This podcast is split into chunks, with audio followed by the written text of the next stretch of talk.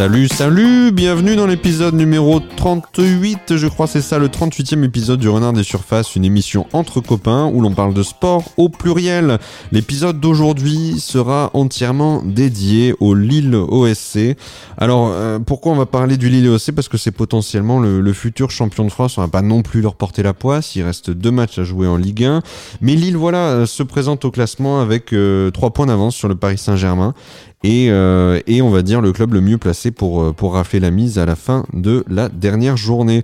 Avec nous pour l'instant un seul invité, c'est Charles qu'on retrouve. Charles, comment vas-tu? Bonsoir Olivier, ça va très bien. Et toi? Bah écoute, ça va bien, ça va bien, ça me fait plaisir de, de t'entendre. Alors, euh, d'autant plus que ça fait euh, deux mois, mine de rien, qu'on a déjà discuté un petit peu ensemble de la situation euh, de, ton club, de la situation des Lillois. Alors, c'était après, je crois, une victoire contre Marseille. Depuis, c'est passé beaucoup de choses. Est-ce que on avait parlé potentiellement du, du titre? Oui, certainement. On l'avait évoqué de loin en ligne de fond parce qu'il restait beaucoup de matchs. Il en restait peut-être 8 ou 9. Mais depuis, c'est passé beaucoup de choses et euh, Lille a confirmé, euh, notamment euh, contre, contre Paris en championnat, a limité la casse parce qu'il y avait une erreur qui t'était restée, je crois, en travers de la gorge. C'était une erreur contre une, une défaite contre, je crois, contre Nîmes qui posait problème. C'est bien ça, Nîmes. Euh, il y a eu également un match nul contre Strasbourg qui, qui m'était resté en travers de la gorge. Je crois, ouais, c'était, pour toi, c'était des, des, points laissés en avant. Et puis, c'était juste après, en plus, la défaite contre, contre l'Ajax Amsterdam au, mois de février. Donc, c'était, c'était une pilule qui était un petit peu dure à avaler à la fin. Mais depuis, euh, bah, plusieurs, je crois, cinq victoires d'ailleurs, euh, donc entrecoupées d'un nul contre Montpellier. Mais cinq victoires en, en championnat. donc, donc une bonne, très bonne opération pour Lille qui a su en allant s'imposer euh, euh, au, Parc des Princes euh, au début de cette série, bah, se mettre dans les meilleures conditions en, définitive pour prendre le, lead. Est-ce qu'à un moment donné, Charles, parce que là on, on, parle de, on parle de, de, Lille à deux matchs, à deux journées de la fin.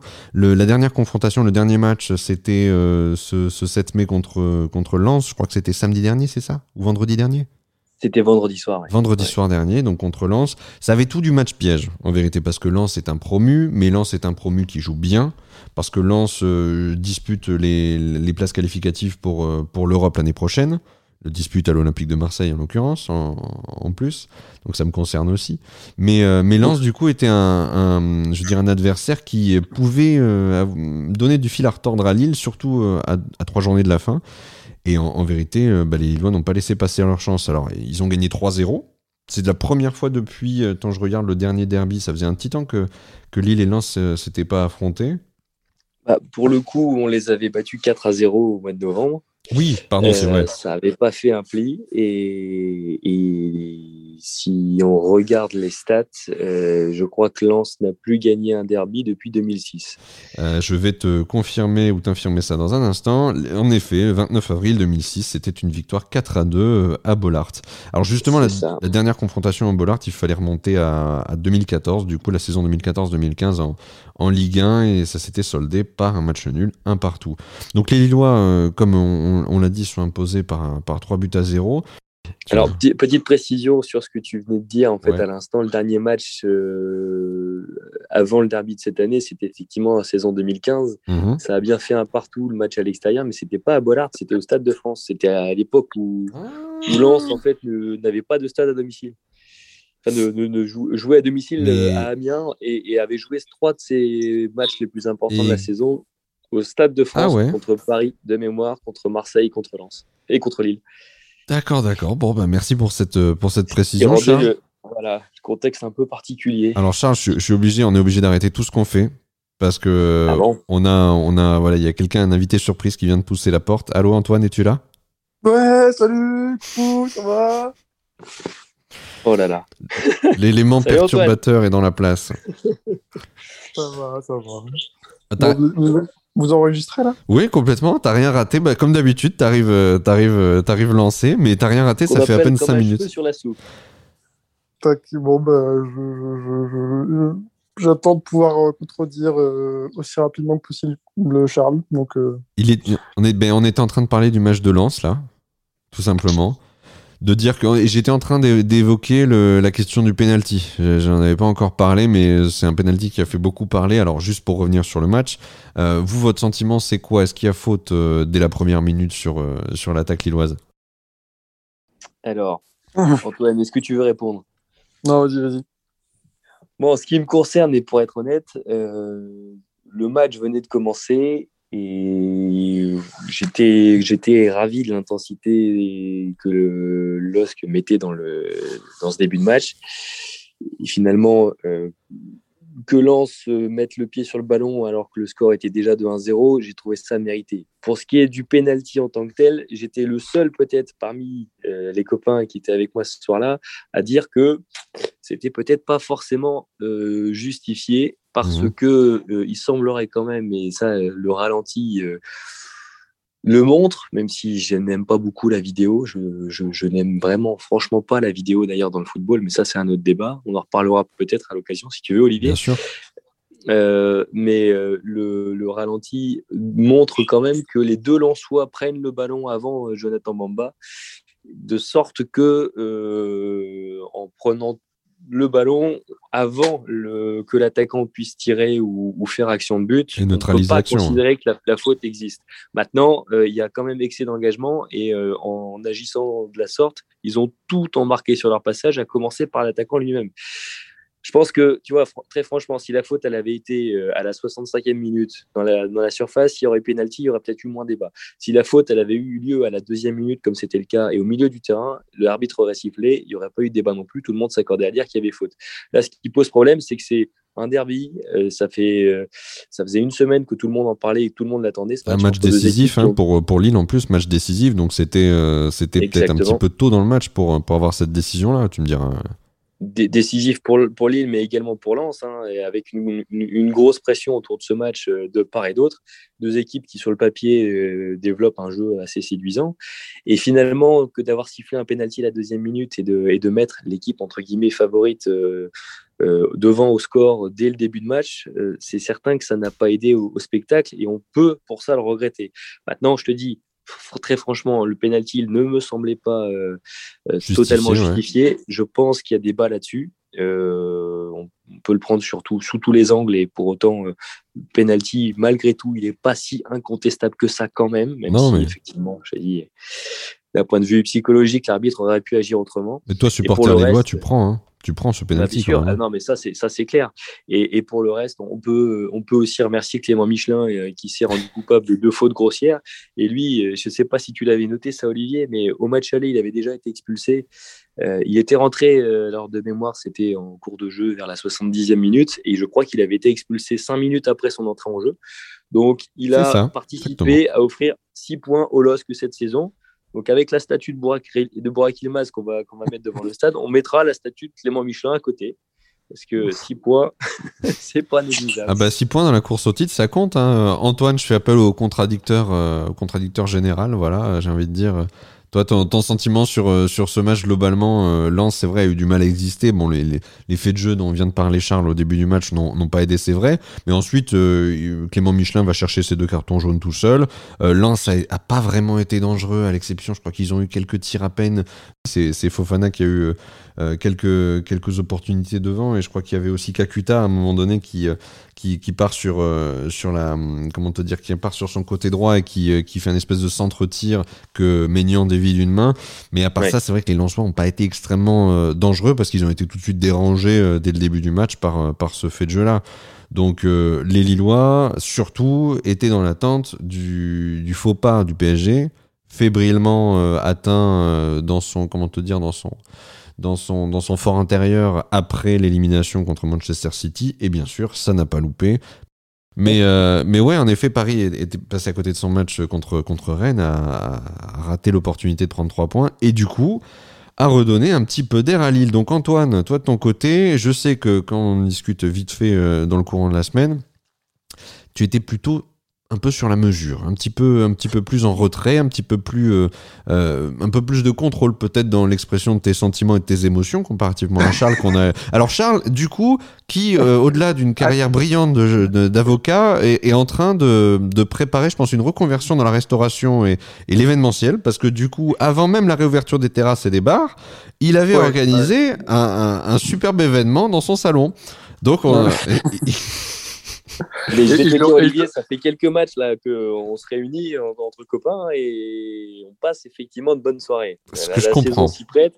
On, avait passé, euh, de toute façon, cette année, on n'a pas raté un seul match, et c'est ça qui est assez paradoxal d'ailleurs, c'est que euh, on a regardé tous les matchs, et là maintenant, on, on s'efforce même de, de dire non à toutes les invitations qu'on pourrait avoir. Euh, parce qu'on a l'impression que si on en rate un, on va le perdre. Et par superstition, on se met vraiment devant un canapé et on regarde euh, avec euh, bah, tous les gens. On prend les mêmes et on recommence, c'est ça. Exactement. Donc, ah, euh, je, vais venir perturber ça ce week-end. Hein, du coup, c'est un peu con. Et Antoine nous rejoint dimanche soir. Ah, le chat noir. Ah, le chat noir. mais j'espère pas. J'espère pas. Ah, le chat noir. Après, ça va. Je suis un, supporter du LOSC qui, suit, on va dire, un match sur deux ou, et surtout les matchs importants et surtout quand, quand, quand c'est pour aller faire euh, euh, des misères à Lens. Euh, le premier match de foot que j'ai vu, genre, je pense que c'était un, un Lens-Lille au Stade Bollard. C'est pas mal comme ouverture, ça, comme découverte du football. Oui, puis on a des anecdotes autour de ça et avec ça a été très compliqué de retrouver les gens qui étaient censés me, mener dans, ce match qui aurait été qui, pour aller littéralement au stade et je les ai jamais retrouvés. Euh, c'est comme ça que j'ai initié ma vie de, ma, vie de supporter. Donc, gamin, tu t'es retrouvé tout seul devant le stade à pas savoir par où rentrer, euh, c'est ça, grosso modo, c'est ça Non, c'est pas ça, c'est que je devais aller, y aller avec le père d'un copain, en commun avec euh, Charles. Donc, la, question, c'est Clément, qui est aussi un grand supporter. un, faux, un, faux, supporter, parce qu'il a eu un petit passé un peu trouble en soi. Et puis, il est, il, est, revenu sur le, chemin de la raison plus tard. On lui pardonne, hein c'est ça. Hein. Et je devais retrouver son père pour aller, pour aller au, stade Bollard à Lens. Et j'ai jamais retrouvé son père parce que j'ai confondu, confondu, les lieux de rendez-vous entre Bricorama et Castorama et je sais pas quoi. Bref. Bah, faut le dire. du, Antoine, du Antoine tout craché, quoi, du, du, grand classique. Le pire, c'est qu'il a commencé, il a, il, a, il, a, il a, fait ça, je sais plus, t'avais quel âge, Antoine? 14 ans, peut-être? T'as as fait ça, t'as continué sur les 15 années qui ont suivi. Ouais, j'allais dire l'esprit de contradiction très marqué, quoi, déjà. Bon, après, voilà, c'était une erreur de jeunesse. On va en revenir, on va en revenir à, nos, à, nos moutons. Donc, euh, moi qui te disais, euh, au vu des messages qu'on a échangés récemment, que tu étais plutôt un peu en retrait, un peu en mesure, tout en contrôle de tes émotions, à dire ne nous emballons pas, il reste trois matchs, il reste quatre matchs, il reste deux matchs. Euh, ce n'est pas fait. Là, aujourd'hui, bah à deux matchs de la fin, avec ces trois points d'avance, ton sentiment, Antoine, c'est quoi? Est-ce que le LOSC bah, va être champion? il faut, il faut... je vais pas du tout, j'ai pas du tout envie de dire ça. Je, suis un superstitieux euh, comme les autres, euh, très rationnel dans la vie, mais quand, pour des choses aussi euh, irrationnelles que le foot, je préfère, je, verse à mes petits hôtels personnels et, et, à mes petites superstitions personnelles. Donc pour l'instant, je ne le dirai pas. Euh, c'est sûr que c'est mieux d'être dans cette situation-là qu'avec 15 points de moins, etc., etc. Et mathématiquement, ça aurait été pas, pas, possible. Euh, il nous reste deux matchs. Voilà, il nous reste deux matchs à faire. Euh, il nous faut quatre points et puis on verra. Donc on verra dans euh, dans deux matchs ou dans un match si euh, PSG fait encore un faux pas. Euh, ce qui est quand même, ce qui serait quand même dur à. Là pour le coup, la probabilité que le PSG se plante soit contre Brest, soit contre, il me semble, Amiens. Non, Reims. Non, Reims, pardon. Amiens est en Ligue 2, Antoine. Amiens est en Ligue 2, c'est vrai. Euh... contradiction jusqu'au bout, hein. vouloir te prendre des équipes en plus du nord de la France, hein. les Amiénois, là, les Picards. Qu'est-ce que tu vas nous mettre des Picards hein. Ah voilà. C'est des cousins, éventuellement, mais c'est pas le Nord. Qu'est-ce hein, que tu vas nous mettre des Picards en Ligue 1 Il y a déjà beaucoup trop d'équipes du nord de la France. Que tu, viens nous rajouter des Picards? Attends, Lens vient, vient à peine de remonter quasiment. Mais avant, avant, il y avait Valenciennes, il y avait, il y avait tout ça là. Oui, euh, c'est vrai. Ouais. Et il y a eu Amiens, bon, alors, ils n'ont jamais fait des, gros, des grosses, grosses apparitions euh, vraiment euh, significatives. Ah, ils ont toujours emmerdé Marseille. Je me rappelle très bien d'avoir été emmerdé systématiquement par Amiens. Il n'y a pas de problème. Hein, ça, Quelqu'un pour emmerder bah, on, va prendre, on va prendre Amiens, on va emmerder Marseille, il n'y a pas de problème. Non, mais tout ça. Le, le, PSG. Pas mal le club du Nord, c'est sûr. Mais donc le, PSG bah, va faire euh, sa fin de saison. Même s'ils ont fait un faux pas à Rennes, c'était quand même enfin je j'arrive pas à, maîtriser euh, l'élément de mental qui peut être qui peut être présent chez eux. Ah bah là mental là c'est compliqué là, il y a pas il y a pas grand chose. Hein. C'est aïe aïe aïe hein. c'est euh, c'est compliqué. Oui, c'est quand même des c'est quand même des, bonnes des bonhommes qui savent jouer au foot donc euh, ils se ils vont quand même se secouer un tout petit peu et puis on, va leur expliquer on, on va leur expliquer qu'ils vont pas qu'ils doivent pas laisser tomber la fin de saison même si c'est des matchs entre guillemets sans enjeu que c'est pas la Ligue des Champions, que là pour le coup c'est un peu un peu Riron et Valladolid. Ouais. Mais Sauf que là, c'est Valladolid qui est en train de gagner le championnat de France. T'es en train de me dire ça, c'est ça, hein, grosso modo. Hein. Non, non, leur, adversaire, leur adversaire ouais, pas. Et euh, donc ils vont, ils vont probablement gagner ces deux matchs. Donc nous, il faut juste qu'on soit sérieux et qu'on gagne les deux matchs. Donc, au final, ça, reste une fin de championnat où il faut pas faire de conneries.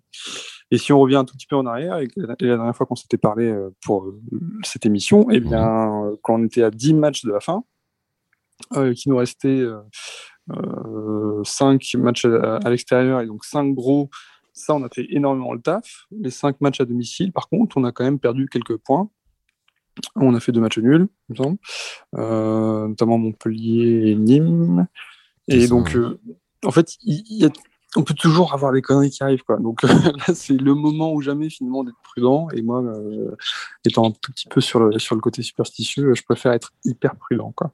Non, mais je te, je te comprends. Ensuite, quand même, les, les, les joueurs ont cette chance alors d'avoir visiblement un groupe, euh, un groupe assez soudé, un groupe assez uni, euh, uni notamment euh, par leur réussite, uni par euh, leurs grands, leurs grands joueurs, leurs bonnes individualités, notamment Burak Yilmaz, à qui Charles veut, veut, dresser une, veut ériger une statue. Mais ah bah, le, le, bonhomme est impressionnant, c'est clair. Hein. Ah, le, bonhomme est impressionnant. Ça frappe, ça frappe. le, je crois c'est le deuxième but. C'est le deuxième but et, et, assez, et assez incroyable. La frappe est très, très nette, très sèche elle est très belle et elle m'a bien surpris devant ma télé. J'étais un peu surpris. J'étais là, ah ouais, quand même, Burak Ilmaz, il fait des frappes comme ça, quoi. C'était sympa. Bah, D'ailleurs, ça rappelle un peu, et ça, c'est le, clin d'œil du destin, mais ça rappelle un petit peu le but d'Eden Hazard au vélodrome. non, j'en ai assez entendu de ce but d'Eden Hazard au vélodrome. J'en ai parlé rapidement à, Antoine la dernière fois. Eden Hazard au vélodrome, ils nous l'ont sorti dix fois dans le commentaire. C'est bon, quoi. Arrêtez avec Eden Hazard. C'est le clin d'œil du destin. Laissez le vélodrome en paix. Lille champion, c'était quand même de, avant 2011, pas arrivé depuis les années 50. Lille avait été champion en 46 et en 54. Euh, L'Olympique Lillois, si on remonte euh, un peu, oui, avait été champion. Dans les années 30, j'ai vu ça, tout à fait. En 33, tout à fait. Donc en fait, là, d'ailleurs, les, tous les consultants, les journalistes, actuellement, ils parlent éventuellement du quatrième titre du LOSC qui serait en passe d'être décroché. Toi, tu veux parler du cinquième. C'est le cinquième, ah. exactement tout à fait. Enfin bon, ça c'était euh, pour la parenthèse. Mais euh, que l'autre qui s'étouffe derrière. Dix ans, dix ans après 2011. Euh, mais là, la, performance, elle est vraiment significative, mais au sens vraiment, avec un, S majuscule à significative, un P majuscule à performance. Parce que normalement, on est quand même dans l'ère de la domination absolue des, du PSG, Tout à fait. version Qatari. Euh, ils avaient, à, part 2017 qui leur avait échappé avec euh, Mbappé euh, à Monaco, et ils se sont rapidement assurés que ça n'arriverait plus. en récupérant le bonhomme. Et, et, en fait, il n'y a rien qui perturbe, en, termes comptables, il n'y a rien qui perturbe ce jeu-là. Et donc, si on réussit, il faut rester sur le si, on réussit à, avoir, avoir, avoir le titre, euh, franchement, c'est incroyable. C'est incroyable. Et, moi, je suis très content que ce soit mon club, mon club qui, euh, qui perturbe le PSG. J'ai aucune, euh, comment dire, euh, à supporter le PSG en Ligue des Champions pour que ils, aillent décrocher des points indicieux UEFA, même si ce sera peut-être un peu moins important au futur. Euh, pour que bah, globalement le championnat de France puisse avoir des, places en plus et que ça participe donc euh, à l'attractivité de notre championnat, que, les grands clubs, enfin les, le top 5 puissent euh, avoir des places européennes plus facilement, etc. etc. Mais pour le coup, si le PSG se tôle une fois de temps en temps, ça peut leur faire, du bien. mais moi, j'ai envie de te dire, pas besoin, Antoine, de, de, te forcer à supporter le PSG pour avoir des, des, des places en, en, en Coupe d'Europe. Il suffisait juste de d'accepter d'aller en Super League, c'est tout. Tu prends la Super League et voilà, il n'y a plus de je monte, je descends, je vais en Coupe d'Europe, je vais pas en Coupe d'Europe, tu vas en Coupe d'Europe tous les ans. C'est bien la Super League. je rigole. Bon. Oh non, mais euh, c'est. Ok, j'ai mis un gros blanc avec la Super League. il faut, parler de plusieurs choses. Il faut parler de, de, l'effectif, il faut parler de, de Burak Et le coach, le coach Galtier. Après, il faut parler effectivement du coach qui va peut-être qui, qui, part en fin de saison, donc la fin. Et du coup, il faut parler du cycle du LOSC. C'est, le modèle va peut-être continuer, mais c'est vrai qu'il y a une fin de cycle euh, qui se. Non, mais non, non, non, non, Ça, on en avait un petit peu parlé justement la, dernière fois quand on en avait discuté à trois. Euh, clairement, le, le modèle va pas continuer. Il va y avoir une vraie rupture cette année entre euh, ce que le LOSC a fait depuis que Gérard Lopez est arrivé, c'est-à-dire après l'ère Cédou en 2017 de mémoire. Mmh Et, nécessairement, il y aura une rupture dès cette année, puisque, et on le voit d'ailleurs avec Olivier Létang, qui veut remettre l'accent sur la formation, en remettant notamment des anciens joueurs ou des historiques du club euh, à des postes clés. Euh, il veut recentrer sur l'identité locale le, club, là où jusqu'à présent, et finalement ça a bien marché, on n'a pas à s'en plaindre, hein, même si certains supporters lillois s'en étaient pleins. Moi, le premier, je ne vais pas le cacher, en, 2017, euh, et on, avait vu à l'époque avec, euh, avec les résultats qu'on avait connus, notamment quand Bielsa avait pris le club, même si je sais qu'à Marseille, Bielsa, il est, il est adoré, c'est vrai qu'à Lille, on n'en a pas un très très bon souvenir. Non, mais il n'est pas adoré par tout le monde, mais c'est vrai que vous avez un souvenir différent. Et on a un souvenir un peu plus difficile, puisque. Et, on a vu la différence d'ailleurs quand Galtier est arrivé. Euh, de mémoire, il avait pris le club, je crois, en, janvier ou peut-être même dès décembre 2017. Mhm. Et, euh, et euh, il n'avait pas fallu trois ou quatre matchs pour que l'équipe, même si elle ne jouait pas bien, euh, les, que les joueurs qui composaient l'équipe sachent quoi faire du ballon, ce qui n'a été absolument pas le cas avec Bielsa.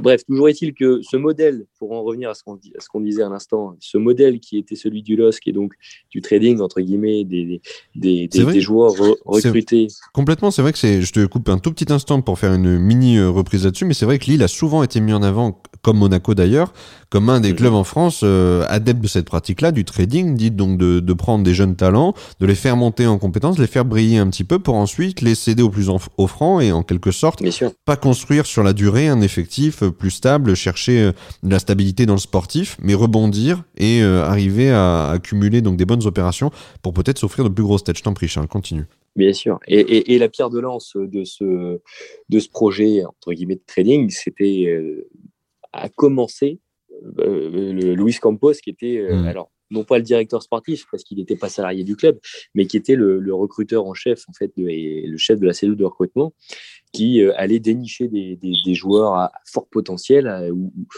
communément appelés des pépites ou qui se sont révélés comme tels. Hein. c'est ce que les journalistes ont écrit ou ont dit euh, par la suite. Mhm. Quand on pense par exemple à Zeki Selic qui euh, est est allé le chercher en D2 turc. Ah, c'est des gars qu'on ne connaît pas. Hein. C'est des gars qu'on ne connaît pas du tout. Hein on, ne les connaissait pas, ça c'est clair. Maintenant, on, les connaît quand même beaucoup plus. Euh, Selic, ça fait trois, trois ans maintenant qu'il est, qu'il est au LOSC. Mhm.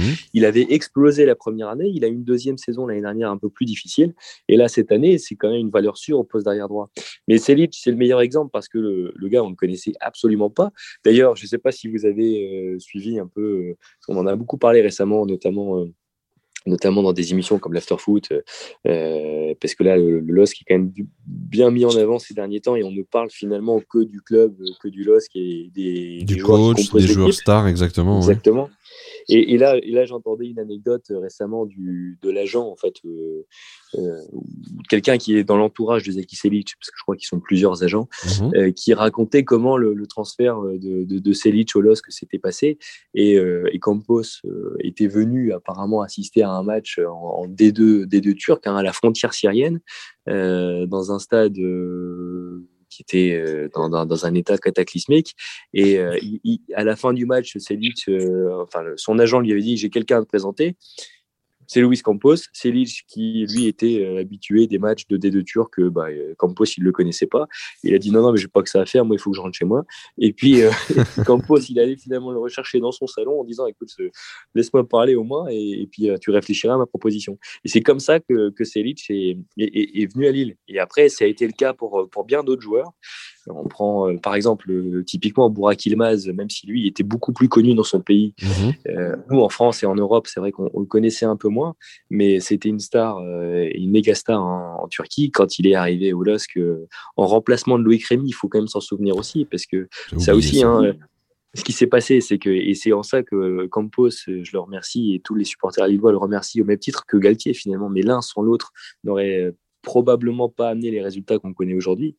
Euh, Loïc Rémy, quand, euh, alors que la, prolongation de son contrat était ficelée ou quasiment ficelée, il y a eu euh, finalement volte-face. On n'aura jamais su le faux de l'affaire, le, fin mot de l'affaire, pardon. Et puis, et Rémi parti, il a fallu retrouver quelqu'un qui avait à peu près son profil, c'est-à-dire un attaquant qui joue en, piston avec, avec l'autre attaquant dans, un, dans le 4-4-2 qui était cher à Galtier quelqu'un qui avait de l'expérience et qui, euh, qui, savait encadrer une ligne d'attaque. Et il a fallu trouver quelqu'un, et ce quelqu'un, c'était Bourak Ilmaz, et, euh, et, on voit les résultats que ça donne aujourd'hui. Mais quels sont, quels sont finalement, qu'est-ce que tu dis pour ce qui pourrait passer, pourrait se passer d'ici la saison prochaine? Enfin, que... Des grands ah bah, départs annoncés Concrètement, ça, ça, je j'en ai pas la moindre idée. C'est-à-dire qu'il faudrait poser la question à Olivier Létang et puis la question à l'équipe dirigeante actuelle. Mhm. Déjà, déjà, ça va dépendre, à mon avis, de ce qui va se passer dans les deux matchs qui restent. Du résultat, oui. Premièrement, parce que même si tout le monde, tout le monde s'accorde à dire que Lille sera en Ligue des Champions, et c'est vrai d'ailleurs, euh, je pense que de finir sur un titre de champion de France, ça n'est pas tout à fait la même chose, au moins d'un point de vue symbolique, pour les joueurs, mais même pour le, même pour l'entraîneur.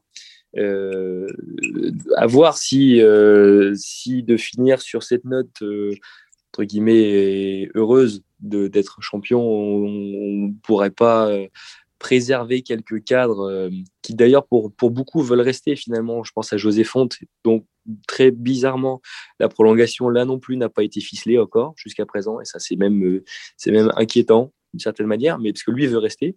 Et je pense que des, des, joueurs comme ça, s'ils il restent, si le coach reste, à mon avis, on pourrait, on pourrait conserver une, une ossature euh, suffisamment équilibré. Moi, je pense que tu as raison, Charles. Il y a un grand nombre de, cadres qui, euh, qui, qui, je pense, pourraient rester si jamais euh, Lille, euh, Lille finit donc ce championnat en tête et rafle, et rafle le titre au nez à la barre de Paris. Parce que c'est intéressant aussi d'aller se, chercher cette Ligue des Champions en étant champion de France avec cette, cette pas cette maturité-là, mais oui, d'être arrivé saison après saison à, à, maintenir, en tout cas à faire cet effectif, à créer cette solidité. Euh, je pense que ce mhm. serait dommage de briser le, tu vois, le, la, belle synergie qu'ils ont tous ensemble, ouais, tout à fait. Et, euh, et je, je, pense que certains seraient séduits quand même par l'idée de rejouer cette Ligue des Champions avec l'auréole de, de, de, champion de France au-dessus. Euh, mais ensuite, ce qui est sûr, c'est que le départ du coach va jouer, certainement, parce que quelqu'un d'autre va venir, avec euh, ses, comment te dire, ses velléités euh, de, de nom. Donc certainement, euh, va vouloir recruter d'autres joueurs. certains vont peut-être partir, je sais pas. Je regarde Renato Sanchez, par exemple, dont la, la valeur a a considérablement augmenté parce qu'il s'est bien relancé à Lille. Typiquement, euh, ce joueur-là a peut-être euh, peut-être euh, pas les moyens de refuser une grosse proposition qui serait faite par une par une écurie européenne un petit peu plus costaud que Lille, un petit peu plus capé que Lille. Je sais pas. moi, je, je vois que ça. Quelqu'un qui se présenterait avec un gros contrat. Une offre que le LOSC ne peut pas refuser, que le joueur lui-même consentirait à, à valider. Moi, c'est